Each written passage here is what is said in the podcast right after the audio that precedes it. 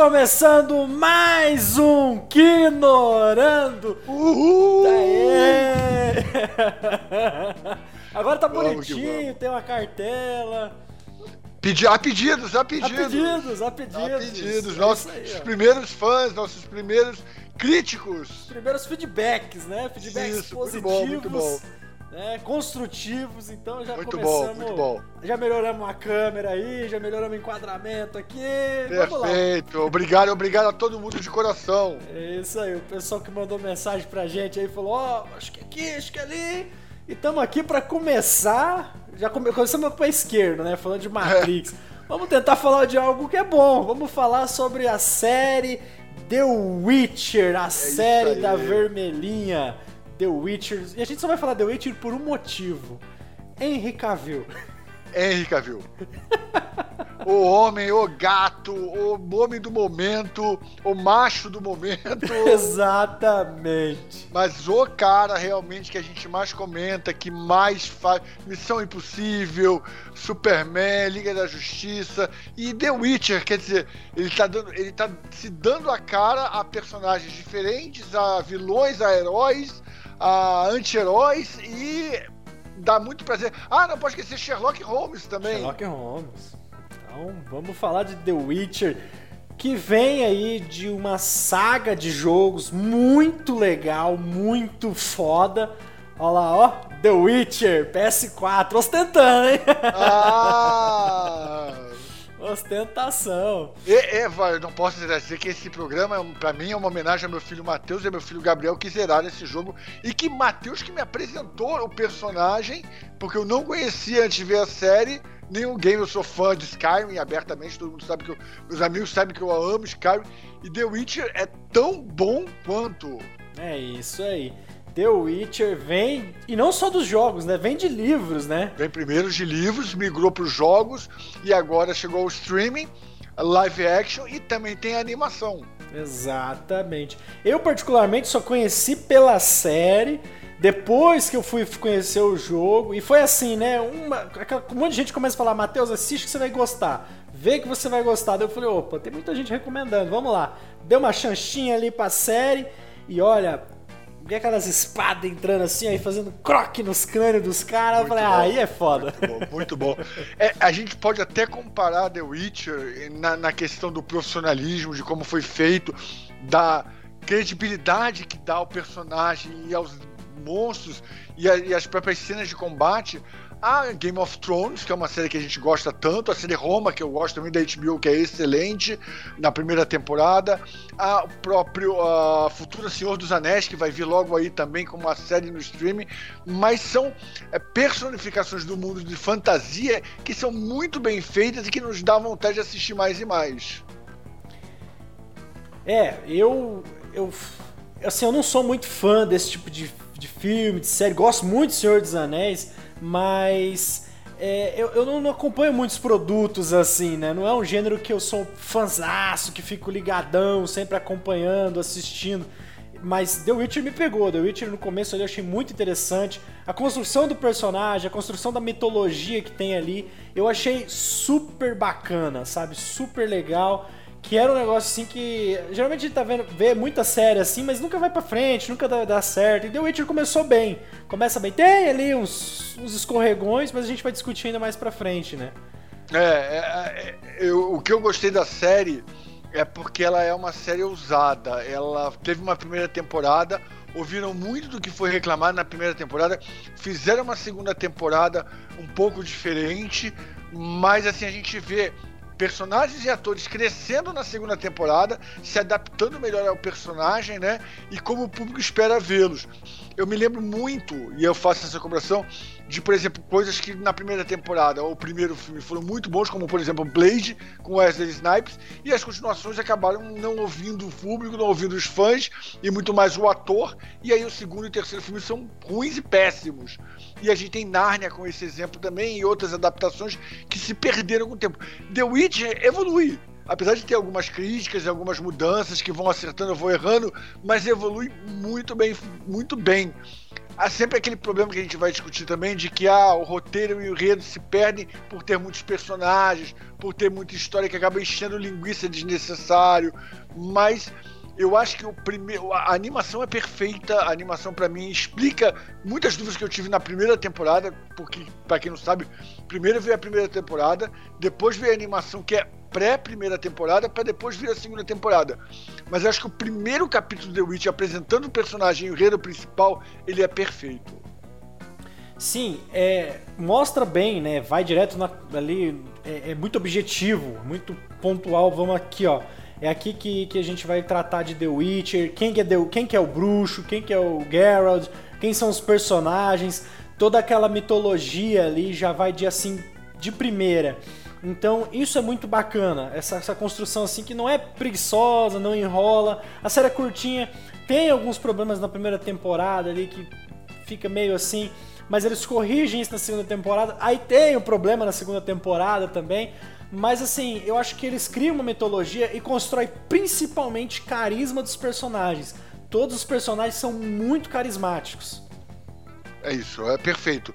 A, a, primeira temporada é uma apresentação, e como toda apresentação, a gente com, acaba sendo um arco confuso, porque a linha temporal ela é alterada. Ela começa no passado, tá, depois vai para o futuro, volta para o presente e vai rodeando até que tudo no penúltimo, penúltimo último capítulo, todo mundo se encontra. É bom lembrar que o Gerald tem uma linha temporal maior que todo mundo, que como isso deixa bem claro no, na animação, ele morre para renascer bruxo. Para ser bruxo você nasce humano você tem que morrer e assim, de 50 pessoas, 50 crianças, uma ou duas conseguem sobreviver, então não é todo mundo que vira que vira bruxo, tem que ser uma pessoa especial, preparada com dom, e ainda assim é muito difícil para depois renascer como bruxo. E aí essa mitologia ela é muito bem colocada porque como a gente não leu o livro e muita gente não jogou o game é, é, é ela vai sendo solta de maneira é, paulatina, né? Ela vai sendo, a cada momento vai soltando alguma coisa. Tem, assim, muita gente reclama disso, que é nos filmes, mas na série funciona muito bem.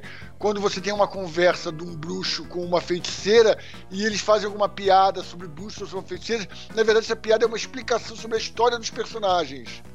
E aí você vai desenvolvendo o roteiro. Porque independente de ser uma série mesmo assim, num universo muito grande, até uma série é pequena para você contar tudo que acontece num livro. Game of Thrones é um exemplo que sofreu muito com isso. É, é Game of Thrones é, é, é, realmente, né? É muita coisa e no final eles botaram quente ali para terminar e terminaram mal, né? E muito é. mais por causa dessa pressa, né? Eles estavam muito acelerando o processo, tentando fazer um negócio muito mais assim acelerado. Mas é, The Witcher é legal porque ele tem, respira bastante, constrói bem os personagens, ele não tem preguiça de construir os personagens. É, na segunda temporada agora, por exemplo, tem alguns, por exemplo, o Bardo, para mim, ele aparece, mas não tem função nenhuma na narrativa, ele vem ele vem muito mais ali pelo carisma ali que ele tem do que na primeira temporada Exato, do, do, sucesso que ele foi na primeira temporada, porque ele é um. Aí que vem o carisma, né? Ele cria um equilíbrio com o Gerard. O, é. o Gerard ele é um cara meio mal-humorado, meio ranzinzão, e o Bardo tá ali enchendo o saco, pilhando ele o tempo inteiro, né? É, é, bem isso mesmo. Tanto que até tem um momento, quando os dois se encontram, quase no final da temporada, que o Gerard pede desculpa para ele por não ter é, botado ele por não ter acompanhado ele, por ter abandonado ele. E eu acho que até uma desculpa dos produtores e roteiristas que, através do G, por ele não estar desde o começo acompanhando, porque todo, todo mundo tinha uma expectativa muito grande nas músicas que o Bard ia cantar, se ia ter algum musical na série, se ia ter alguma evolução em cima disso. E isso acaba não acontecendo. É, então fica nessa segunda temporada ele fica muito largado ali. Outra, outra coisa que me incomoda nessa segunda temporada, né? segunda série, a segunda temporada. temporada. Nessa segunda temporada é, por exemplo, o arco da Yennefer. Ela é uma personagem muito legal, muito bem desenvolvida, é. principalmente na primeira temporada, ela tem um arco muito bem feito.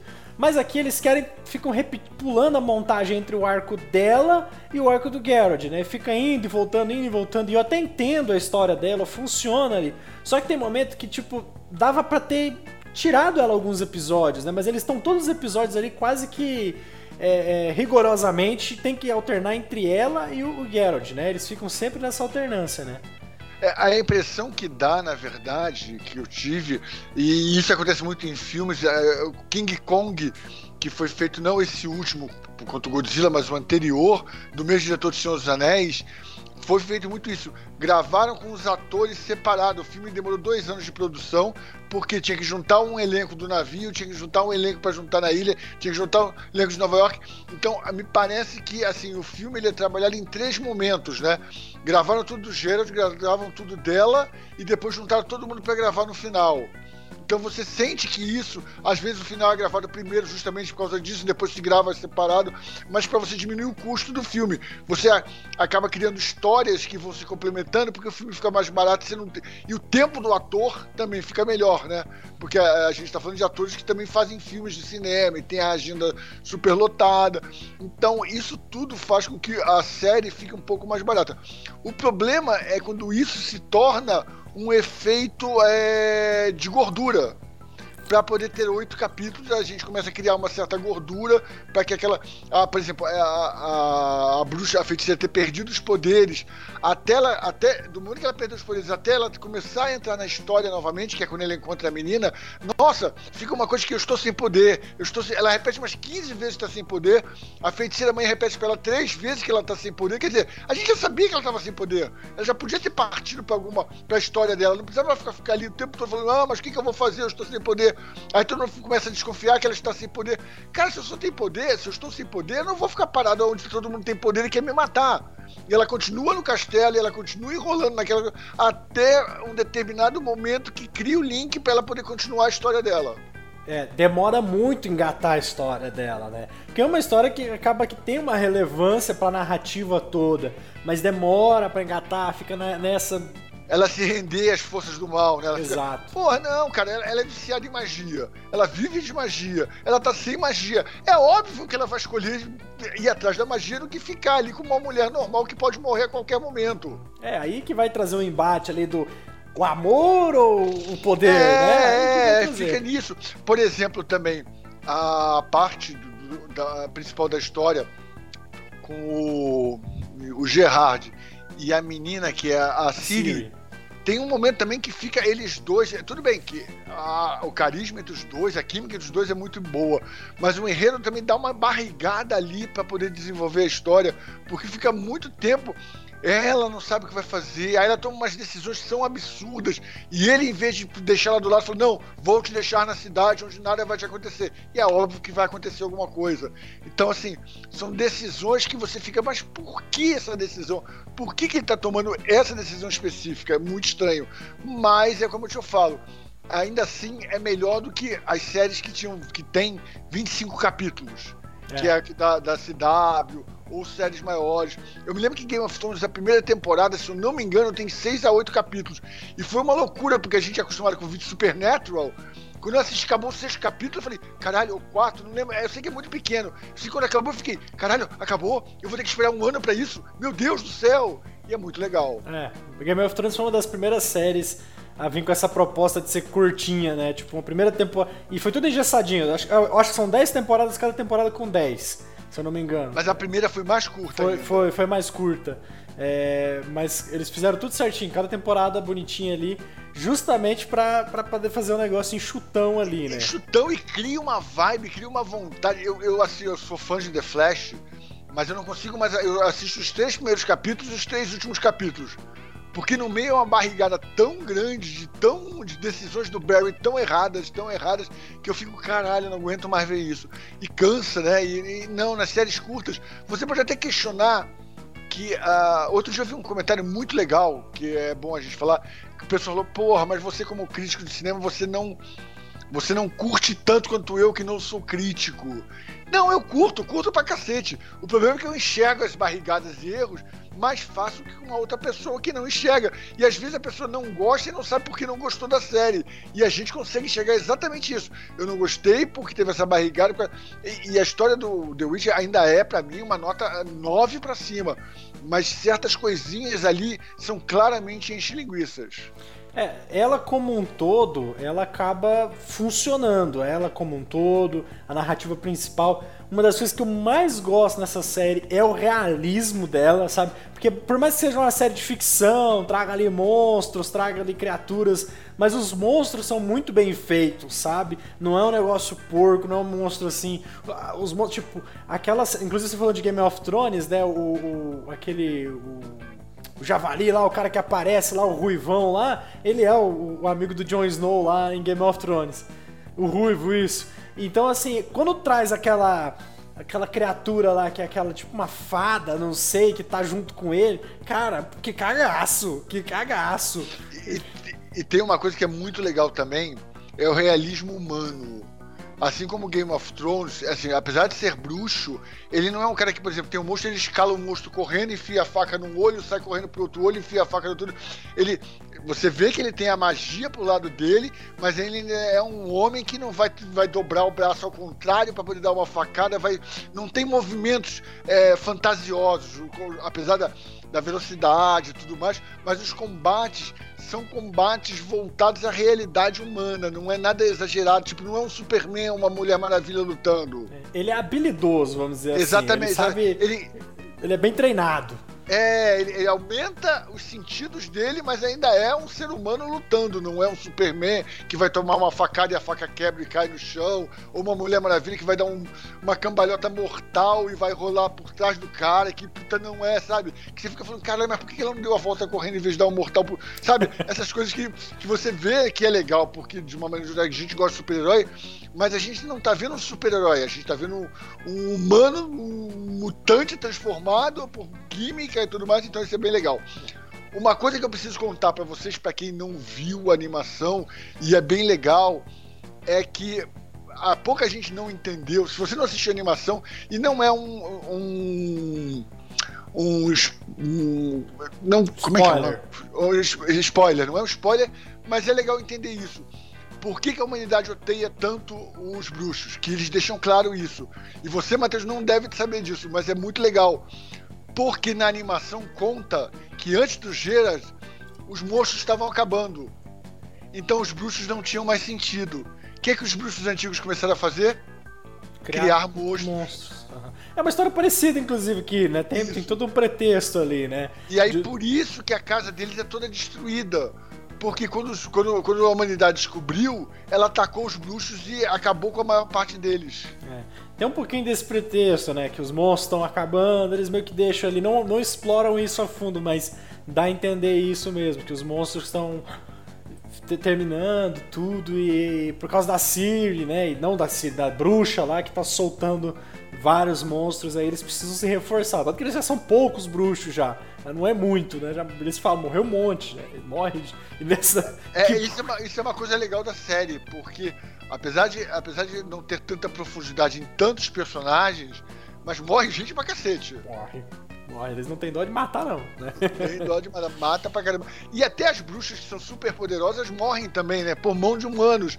Então, assim, existe um equilíbrio de força na série entre os humanos, os monstros, entre as bruxas. Quer dizer, ela, ela, é bruxa, mas ela pode ser morta se você souber como matar uma bruxa. É, você pode matar um bruxo, é, uma feiticeira, que é mulher feiticeira, perdão. Você pode matar um bruxo se você souber como atacá-lo. E aí isso é muito legal porque ninguém é, é Eles são poderosos, mas não são indestrutíveis. É. Ah, os elfos também, né? Também tem os elfos também, eles são bem. Existe todo um negócio político ali por trás que é, é interessante também eles aprofundam, às vezes fica meio confuso para entender o que está acontecendo, mas isso é, é, é, é, muito bacana, é muito bem explorado, sabe? Eles conseguem trazer essa, essa dinâmica. Né? Exato, a sociedade, é um pouco Anéis, que você tem é. sociedades que representam cada tipo de cada tipo. E é muito legal porque a proposta desse, na verdade, dessa série terminou com se criar mais bruxos através da magia, através do sangue da Ciri ou através de alguma outra maneira da planta que eles precisam para poder continuar tendo bruxos na Terra. Uhum. É que agora vai ter, eu acho que a mão negra, é mão negra, né? Que, é o, que tem o tem, tem, uns cavaleiros negros lá, né? Inclusive no jogo eles aparecem, né? Eu, eu vamos, se você quiser falar, a gente poder falar do jogo também. Por favor, o, você o tem, jogo... aí, aí eu deixo para você que você tem mais domínio dessa área. Mais domínio, mas eu não sou nenhum jogador assim. Eu jogo esporadicamente. o, meu, o, meu, o meu domínio é outro. o, o, o, o jogo, por exemplo, eu joguei GTA, o último GTA que saiu, eu falei, pô, jogão, gigantesco, mundo aberto. Eu fui jogar The Witcher, eu falei, GTA fica no chinelo. É, porque é muita missãozinha secundária para você fazer. E assim, GTA você tem uma vantagem, você tem que ir do ponto A ao ponto B no mapa, você pega um táxi, você rouba um avião, você faz alguma coisa. The Witcher você tem que ir de cavalo, não tem é, como. É, legal, legal. eu, eu queria comentar uma coisa rapidinho para não esquecer sobre a evolução do Henry Cavill no papel. Tá. Isso, assim, na primeira temporada eu achei ele um pouco robótico. Mas aí o Matheus me falou o seguinte: o personagem no game ele não é muito de falar, ele não é um personagem, ele é muito mais de caras e, uh, e de ações. Quem fala mais é o Bardo, é, são os outros que tem os comentários. O The Witch em si só fala. Opa, e, e eu senti e eu senti isso na primeira temporada. E como eu não conhecia, achei estranho o personagem ser principal ser o que menos fala. Que, e tem uma sequência muito boa que tá ele e o Bardo, e o Bardo não para de falar num penhasco que eles estão andando. Até uma hora que o, o Gerard segura o Bardo e fala: Você não fica calado um minuto. Mas eu achei legal. Nessa segunda temporada, eu comecei a perceber que o Gerard, e deve ter sido uma escolha do Henry Cavill como diretor, geme o tempo todo toda vez que chega uma notícia, e tem muita notícia ruim, ele. É, tá. Cara, eu achei genial porque assim ele não precisa falar para transmitir o quanto ele tá de saco cheio de tudo isso. E foi muito bem feito. Muito. No jogo tem isso também. Às vezes ele tá lá num bar lá, né? É muito legal. Do nada, você tá num bar, começa um diálogo, aí você vai vendo, ele tá investigando um cara, os caras começam a cercar ele. Ah, não, porra. Saca da espada quando você vai ver, você tem que estar tá no quebra-pau com os caras. É muito. Isso ficou muito melhor na segunda temporada, porque eu acho que ele ficou mais à vontade para dar opiniões. E, e assim, e a gente tem que deixar uma coisa bem claro. Henry Cavill, o cara, que é, homem! o cara é gamer. Ele monta o computador dele. Ele monta o computador dele. Ele quase deixou de ser um super-homem porque ele estava fazendo, estava jogando, eu não lembro qual o jogo agora, mas ele estava jogando um, um jogo, um game. The Witcher, e, provavelmente. ele não, ele não atendeu a ligação do Snyder. e depois ele retornou e já Então ele é um gamer, ele deve ter se aprofundado no personagem um pouco mais e, e, e assim, ele é um doce de pessoa. Ele deve ter ouvido os fãs do game que falaram que deve ter mandado mensagem de alguma maneira para ele, falando: olha, podia ter isso, podia ter aquilo, porque você sente que ele tá, ele tá assim. Na primeira temporada ele não tem muitos olhares. Nessa vez, volta e meia ele. Ou mudaram o diretor, eu não, eu não pesquisei isso, mas volta e meia você tem o olhar dele. Ele tá olhando para um ponto e ele vira o olhar para outro ponto. E a câmera pega isso de uma maneira que, fique, que fica claro que ele tá. Aquela mesma cena que o Superman tá, segurou o, o, a Mulher Maravilha do, com uma mão e segura e olha o Flash chegando. Sim. Com o olho que vem. Então, isso tem muito nessa temporada. Porque tá acontecendo, por exemplo, na cena final de luta, tem muita coisa acontecendo em volta. Então, quando mostra nas costas dele uma luta, mostra ele olhando pra luta atrás. Isso é muito legal. É a mão do diretor. É, é porque geralmente o, o, o tradicional para diálogo em cena é, é, plano contra plano, né? E aí, às vezes, tem, quando o diretor tem um pouquinho mais de delicadeza ou de atenção mesmo, não, é, não é nada, não é o cara ser o Coppola da vida, seu Scorsese, é o cara só ter um pouquinho de, de, de sutileza, às vezes de filmar a reação do, do personagem isso. ante o que está acontecendo, né? Isso. isso. Isso, é muito legal. É, é um negócio simples, mas muito sutil que constrói, ajuda a construir o personagem, sabe? É, é, é, pegar, às vezes, você, você sabe que está acontecendo uma luta e você mostra a reação dele diante daquilo. Isso já é muito legal, já contribui muito para a construção do personagem. Inclusive, cena de luta, a cena da batalha final, ela não é tão grandiosa, ela é muito contida, mas ela é muito bem feita. Eu achei Isso. ela sensacional. Eu achei ela muito bem feita. É, eles, por exemplo, fazem aquele negócio de colocar a câmera num traveling que ela vai de fora a fora, vem buscando ali. Aí os, os personagens viram, e depois viram novamente, ativam os poderes. Então isso é muito legal, né? Inclusive no Kinorando, se você entrar lá, Exato. tem essa cena e tem a cena do como foi feito. Exato, tem lá no Instagram, eu a gente vi, publicou. Eu vi. A gente publicou lá um, um behind scenes lá mostrando a câmera indo, voltando, os atores virando. Então, tipo assim, tem todo um ensaio ali da galera, né? Se você ainda não tá, linka lá no Instagram, procura Kinorando com K Exato. e assiste essa cena e segue a gente. Segue a gente, o jabá já tá feito. É, é, é muito legal. É, a gente sente que todo mundo tá muito mais à vontade na criação da cena. É o que você falou. Não é. Talvez a gente esperasse até algo mais grandioso, porque a série se vingou e tava indo muito, tá indo muito bem.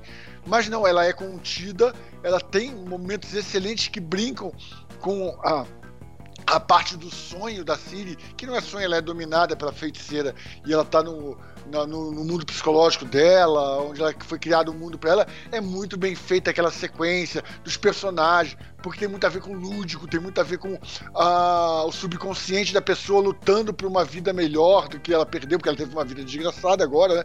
Mas assim, essas brincadeiras tornam a série interessante porque ela não é, ela não, o custo dela é, é, é fechado, né? Ela não é uma série que para ser tão grandiosa. Por exemplo, a gente vai ter a série do Senhor dos Anéis agora que eu já, a gente já comentou sobre isso.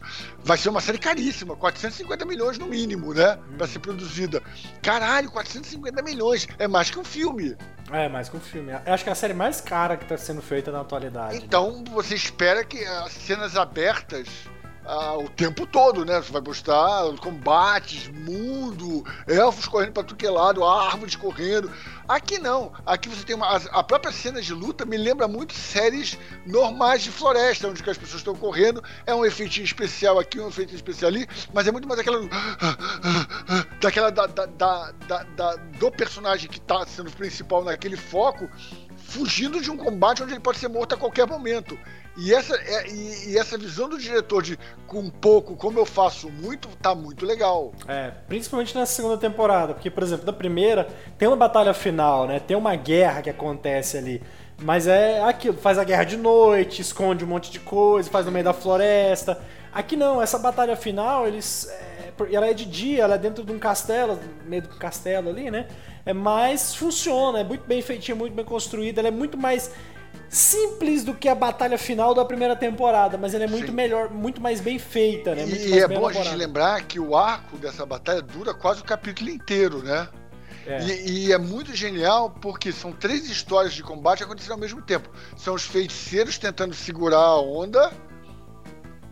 É, é, é, é o Gerard lutando contra a Ciri e tendo o apoio da bruxa, da feiticeira, e ao mesmo tempo rolando também no, na história a própria Ciri no mundo dela lutando para poder sair. Então são três sequências que você vai rodando na história e tem que fazer sentido, porque senão se perde. E o diretor consegue, o diretor e a montagem conseguem fazer isso muito bem. É, é muito interessante porque não cansa essa sequência.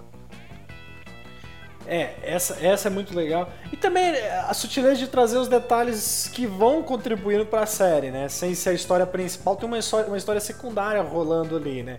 Tem a história dos elfos, tem a história dos, de Nilfgaard, né? Tem toda uma treta Sim. política, tem aquela corujinha que fica o tempo inteiro ali, você fala, essa coruja tem coisa, no final aparece uma mulher lá. Muito toda... bem feito, muito legal. Muito bem feito, você, pô, bem essa Harry coruja. Potter, essa coruja. Sabia que essa coruja tinha alguma coisa a ver. Cara, é muito legal e assim, é, é isso que a gente gosta, né? Na verdade, as surpresas que, que a história vai trazendo pra gente, senão ela cai na mesmice, ela cai na mesma questão de, de repetição de tantas outras que a gente já viu.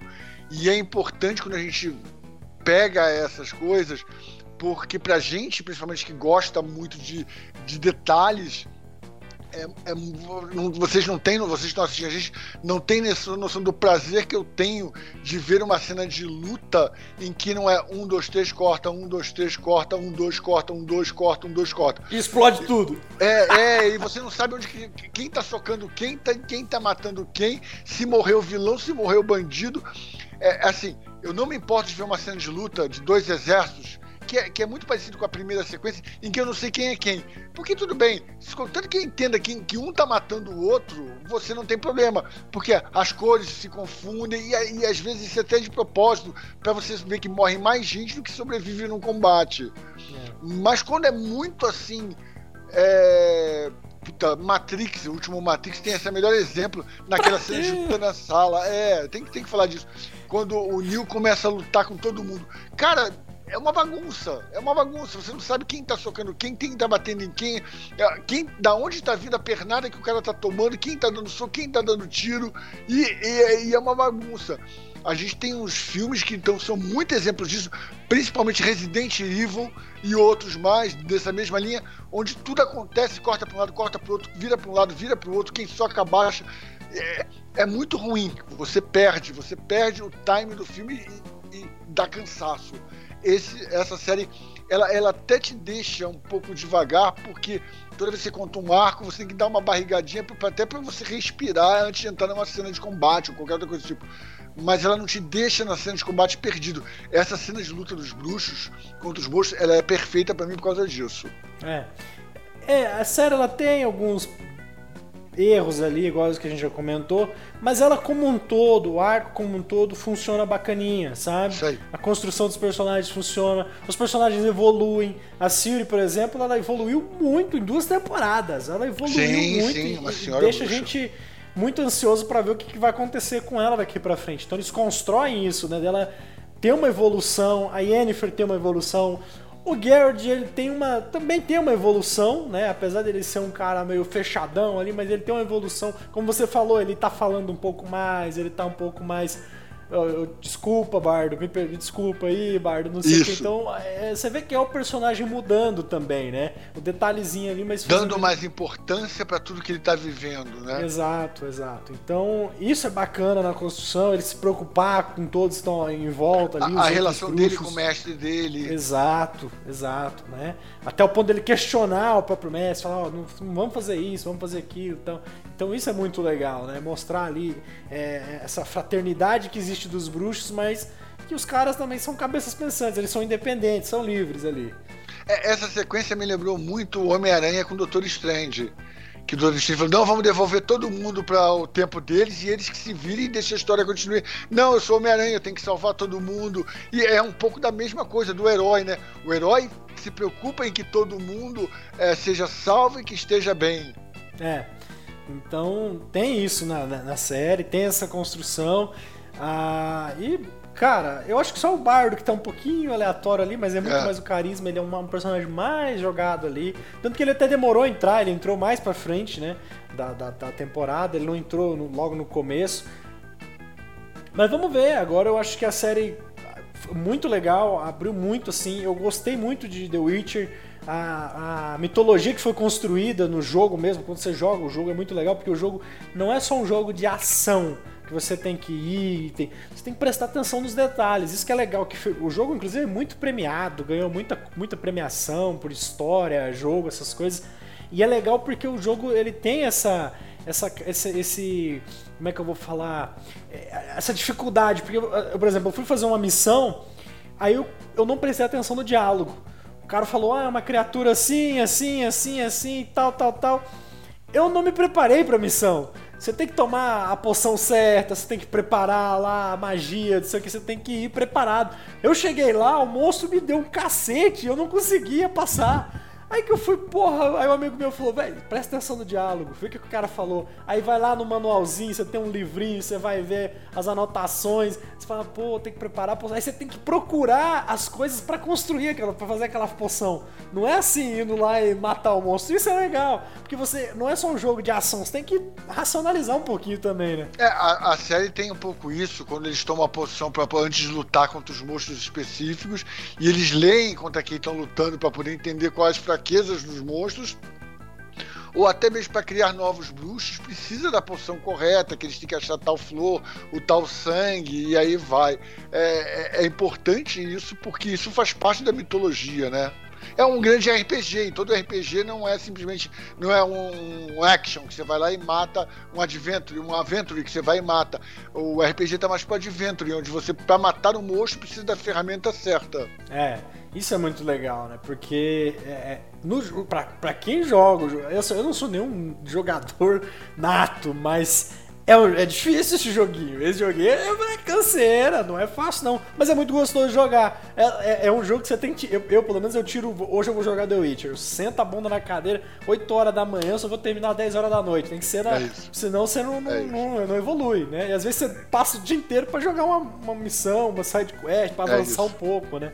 Mas é legal essa construção, assim, do jogo funciona e eles trazem essa essência do jogo que é tem os livros, é claro, né? Mas o jogo é a mídia mais próxima que a gente tem visualmente ali, né? E eles trazem isso pro, pro, pra série, é muito legal. É, tomara só que isso é um problema da Netflix, a gente sabe disso, de, de a Netflix de, de, repente dizer que não vai continuar porque não está com a pontuação que ela quer, ou ela tem outros projetos melhores. Mas tomara que a gente tenha até a quinta temporada e a gente tenha bastante Henry Cavill fazendo uma coisa que ele gosta e, e tendo o sucesso que ele quer ter porque esse personagem, se ele não voltar mais pro Superman, esse personagem pelo menos continua sendo a cara dele. Sim, mais, sim, mais bonitinho para ele, né? Mais do que Sherlock Holmes. Mas ele já tá garantido a segunda temporada de Sherlock Holmes também. É. Ele, ele tá se desbancando bem na TV, o, o É, hoje a gente vive esse momento de, de, é, de streaming, graças a Deus, com o mesmo valor que a própria que o próprio cinema, que foi uma coisa que a gente falou da nossa casa antiga um tempo atrás, de que com a pandemia o streaming ia ganhar muito mais força e ainda continua ganhando. Tem muita gente que eu conheço dessa nova geração que prefere muito mais uma TV de 70 polegadas, 80 polegadas em casa com o conforto da casa assistir filmes do que no cinema é, se deslocar, ter dor de barriga, ter tudo mais e não poder assistir da maneira que ele quer. Dor de barriga no cinema é foda. É fim da vida, né? Eu ia falar pra fazer xixi, mas é isso aí, dor de barriga. Mas é isso aí, falamos de The Witcher. Série bacana, série legalzinha, tem os altos e baixos, mas ela como um todo funciona. Esperamos que a vermelhinha não bata lá na planilha, né? Que a Netflix é assim, ela Netflix bateu na é assim. planilha, assim. hum, faltou um zero aqui depois da vírgula, cancela. É assim que funciona com a bichinha lá. Mas tá aí, The Witcher, foi falamos sobre essa série maravilhosa. Legal, se você gostou, se você tem algum comentário, se você tem alguma crítica ou alguma coisa que você queira falar pra gente da série que você que a gente não falou, mas é põe seu comentário aqui embaixo, participa com a gente, a gente vai ler e no próximo capítulo a gente traz as perguntas ou a gente cria um especial do The Witcher 2 trazendo as perguntas que a gente vai responder para vocês com o maior prazer. Tem muita gente que vai dizer que é Game of Thrones o meu brochezinho. Mas eu gosto de dizer, meu lobinho, mas eu gosto de dizer que o Lobo também representa o The Witcher e eu sou muito fã dessa série. Esse aí tá mais pra Jon Snow, viu? Tá mais pra. É, eu não sabia. Eu... Mas é, ah. é, é, é realmente. É, hoje, The Witcher faz parte da nossa história, faz parte do nosso trabalho, né? Como cinéfilos apaixonados por streaming e TV, e eu espero que eles continuem produzindo. É isso aí. Então falamos de The Witcher, como o Papai Mora falou, comenta aí o que, que você achou. A gente está aqui no YouTube, estamos.